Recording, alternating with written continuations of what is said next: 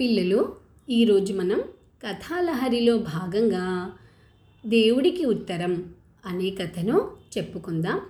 కథనం Kalyani SA Telugu GHS Sangareddy.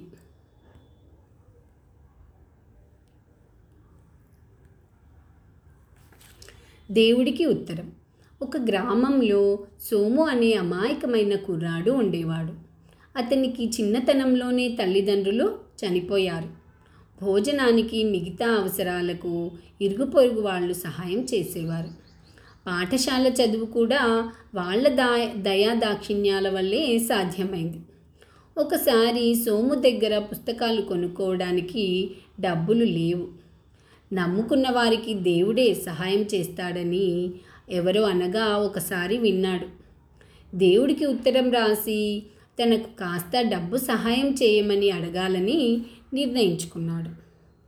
దేవుడికి ఉత్తరం ఎలా రాస్తే బాగుంటుందా అని చాలాసేపు ఆలోచించి చివరకు ఇలా రాశాడు. దేవుడా నాకెవరూ లేరు. నేను నిన్నే నమ్ముకున్నాను. దయచేసి నా మీద జాలి చూపి పుస్తకాలు కొనుక్కునేందుకు వంద రూపాయలు పంపించు.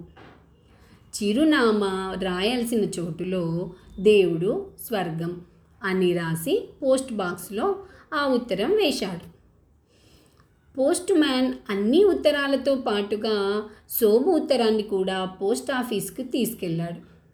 అక్కడి పోస్ట్ క్లర్కు ఆ ఉత్తరం పైన ఉన్న అడ్రస్ చూసి ఆశ్చర్యపోయి దాన్ని పోస్ట్ మాస్టర్కు అందించాడు. ఆయన ఆ ఉత్తరం తెరిచి చదివాడు.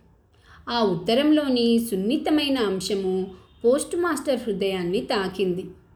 మనసు కరిగింది. అతను సోముకు కావలసిన డబ్బులను మనీ ఆర్డర్ ద్వారా పంపించాడు. సోము చాలా సంతోషించాడు. మరి దేవుడికి మరి ఇంకొక ఉత్తరం వచ్చింది. దేవుడా నాకు మళ్ళీ ఈ ఉత్తరం డబ్బులు పంపించినందుకు సహాయం చేసినందుకు చాలా ధన్యవాదములు. నువ్వు చాలా గొప్పవాడివి. నాకు మళ్ళీ అవసరమైనప్పుడు నేను మళ్ళీ నీకు ఉత్తరం రాస్తాను అని ఉంది.